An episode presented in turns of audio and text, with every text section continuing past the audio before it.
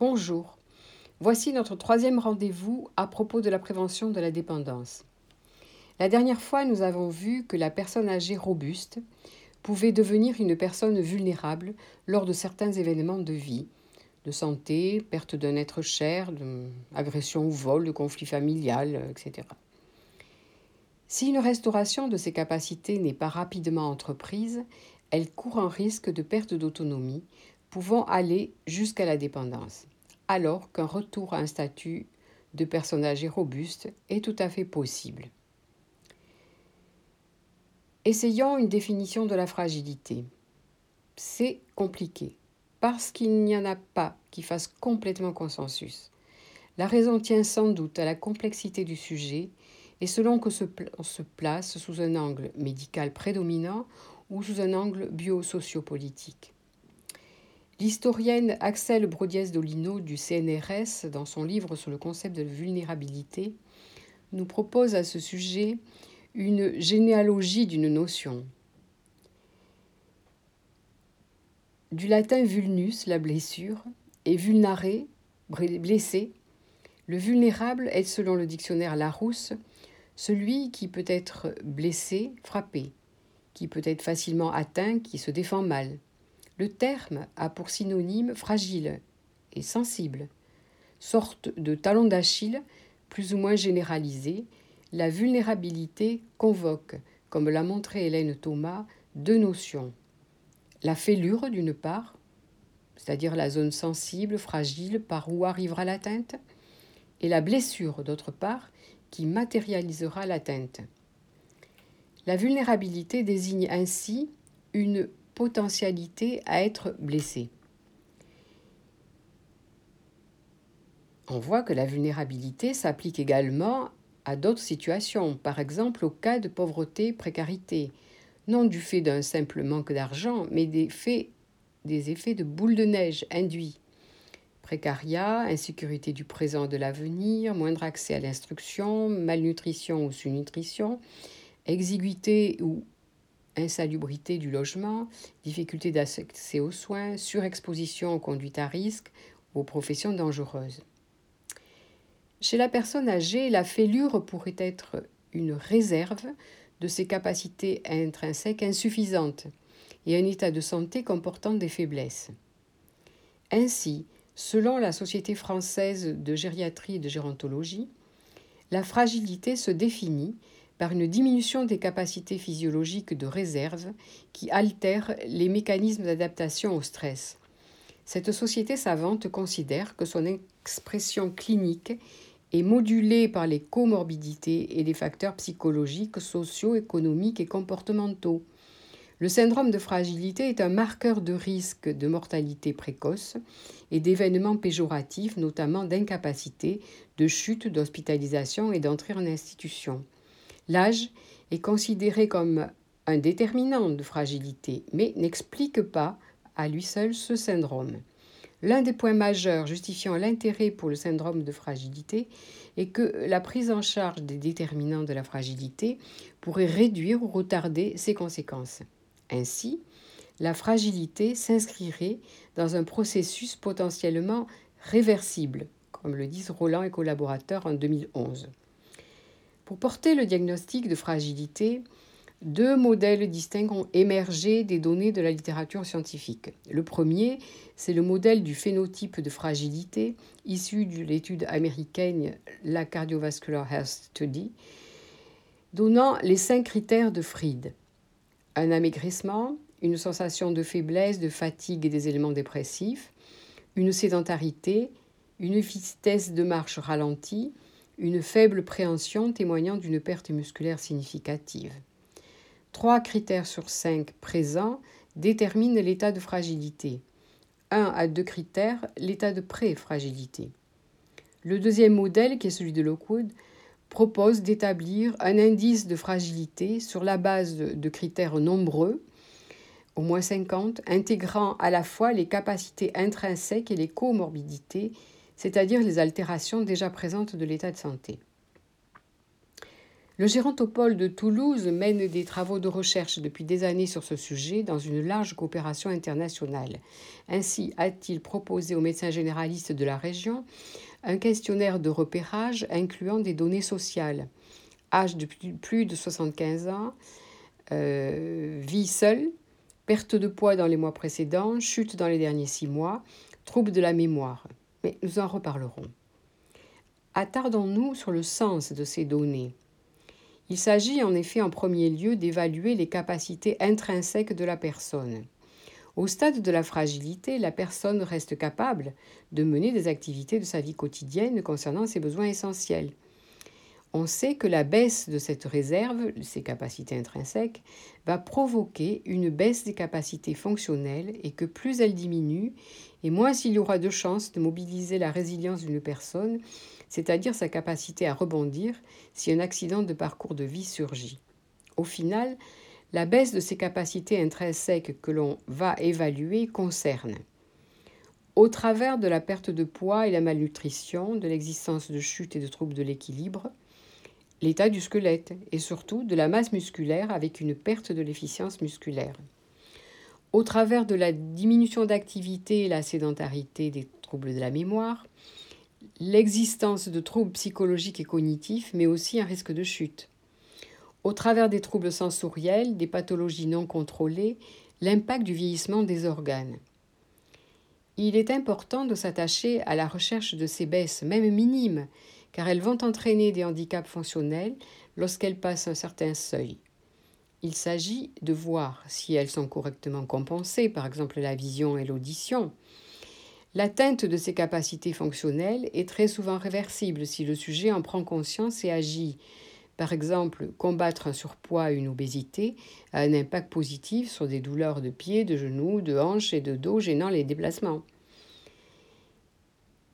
Indépendamment des maladies chroniques, on va donc approcher le risque d'être une personne âgée fragile dans les cas suivants. Je suis sédentaire et ne fais pas d'activité physique. Mon alimentation est carencée, le plus souvent en protéines, car je n'ai plus d'appétence pour la viande, et j'ai diminué la diversité des aliments que je consomme. J'ai des troubles de l'équilibre, et d'ailleurs j'ai déjà chuté chez moi, mais je l'ai minimisé. J'ai quand même peur de tomber à nouveau. J'ai diminué mes échanges sociaux, et cela me conduit parfois à ressentir des troubles dépressifs. Je me replie sur moi-même, je renonce à faire euh, des courses, à sortir ou à faire des activités que je faisais jusque-là. J'ai peur de m'exposer, de conduire ma voiture. Euh, j'ai peur d'avoir des troubles cognitifs car j'ai quelques troubles de la mémoire. Ce repérage précoce est nécessaire, d'autant que les domaines d'action sont simples à mettre en œuvre. Malheureusement, elles ne le sont pas systématiquement, même dans nos pays riches. Puis, jusqu'il y a peu de temps, cette fonte des capacités intrinsèques ne préoccupait que très peu les soignants, en particulier lorsqu'un événement intercurrent de santé conduisait à l'hospitalisation d'une personne de plus de 65 ans. Si bien que l'alerte a été donnée au vu du risque élevé de sortir dépendant d'un service de soins et que le maintien du niveau d'autonomie antérieur à l'hospitalisation est aujourd'hui un enjeu de la prise en soins. Les liens entre l'activité physique et la santé sont établis depuis longtemps. D'après l'OMS, 10% des décès prématurés et jusqu'à 25% des cancers du sein, du côlon, de la vessie, de l'estomac, de l'œsophage pourraient être évités en Europe si un niveau minimal d'activité physique était atteint par la population. Il est aujourd'hui établi que dans certaines maladies comme les maladies cardiovasculaires, certaines formes d'obésité ou de maladies d'Alzheimer, L'activité physique améliore les symptômes, les effets physiologiques du vieillissement, mais aussi l'état psychologique. Je reviens un instant sur les notions de sédentarité et activité physique. C'est important car ces deux notions donnent souvent lieu à des idées fausses. D'abord, ce n'est pas la même chose. La sédentarité se définit par le temps que l'on est assis ou allongé par 24 heures. En moyenne pour un adulte, en France, ce temps est de 12 heures. L'activité physique dont le sport n'est qu'un des éléments est la mise en mouvement des muscles, quelle que soit l'intensité de l'effort. Ainsi, se lever et se pencher pour ramasser un objet à terre, c'est de l'activité physique, comme de passer l'aspirateur chez soi ou d'aller faire de la marche, du vélo, de la gymnastique. En résumé, l'activité physique, c'est bouger. Ce qui est conseillé pour rester en bonne santé, c'est, pour éviter la sédentarité, ne pas rester assis pendant des heures. Et si c'est pour le travail, se lever toutes les heures et bouger tous ses muscles pendant une minute. L'exercice physique recommandé est de bouger dans la vie quotidienne 4 heures par jour en intensité faible,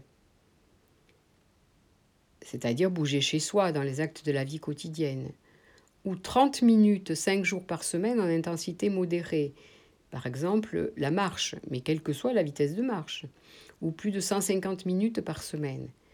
20 minutes par jour en activité intense comme la musculation et les sports. Des études ont prouvé qu'une activité de faible intensité comme ranger un livre, pratiquée 4 heures par jour, réduit le risque de mortalité précoce de 40%, aussi bien que 30 minutes de marche par jour, ce qui est quand même une donnée intéressante pour les malades et les personnes âgées. Ainsi, renforcer les capacités des personnes âgées pour baisser le risque qu'une situation de fragilité le conduise à la dépendance, c'est renforcer la capacité à se déplacer en premier. Les capacités physiques et cognitives sont toutes deux importantes pour se déplacer, que ce soit pour marcher ou conduire, ou pour utiliser d'autres moyens de transport, et il existe des preuves tangibles, des mesures efficaces contribuant à maintenir ces capacités. L'activité physique est donc essentielle. La perte de masse musculaire, la perte de souplesse, les problèmes d'équilibre et de coordination peuvent rendre les déplacements plus difficiles. Il faut donc bouger. L'OMS formule des recommandations quant à la pratique d'activité physique pour préserver la santé qui tiennent compte de différents points de départ et de niveaux de capacité. De nombreuses études menées au niveau international ont conduit à des mesures dont on a prouvé l'efficacité pour aider à préserver les capacités physiques en prenant en considération les interventions au niveau de l'individu et de l'environnement. Et donc on en vient donc à l'expression vieillir en restant actif. Elle a été adoptée par l'OMS à la fin des années 90. Elle veut transmettre un message plus complet encore que vieillir en bonne santé et rendre compte des facteurs qui, en plus des soins de santé, influent sur la manière dont vieillissent les individus et les populations. Le processus de vieillissement en bonne santé fait aussi valoir que tous les secteurs partagent un objectif commun, c'est-à-dire développer et conserver les aptitudes fonctionnelles afin de garantir un vieillissement en restant actif selon les capacités de chacun. Ainsi, cinq domaines clés des aptitudes fonctionnelles sont essentiels pour la personne âgée. Pour assurer leurs besoins essentiels, c'est celui des soins au sens large. Apprendre, se développer sur le plan personnel et prendre des décisions, c'est celui de l'accès à la culture, au loisir, au respect de l'autonomie. Se déplacer, celui du soin, mais aussi de l'environnement, par exemple les facilités de transport et d'accessibilité. Se forger et entretenir des relations, c'est celui de la reconnaissance des droits et de la place des seigneurs dans la société. Et enfin, apporter sa contribution, c'est celui de l'égalité de traitement et de possibilités dans tous les domaines de la vie. On voit à quel point il est important de repérer ce stade de préfragilité et de fragilité de la personne âgée. Je vous proposerai donc la semaine prochaine de faire le point sur ce qui est mis en œuvre aujourd'hui dans notre pays au niveau local. Nous verrons quelles insuffisances et quelles pistes pour avancer. Je vous donne rendez-vous donc à la semaine prochaine et vous propose cette citation de Michel de Montaigne. Prenons garde que la vieillesse ne nous attache plus de rides à l'esprit qu'au visage. Merci.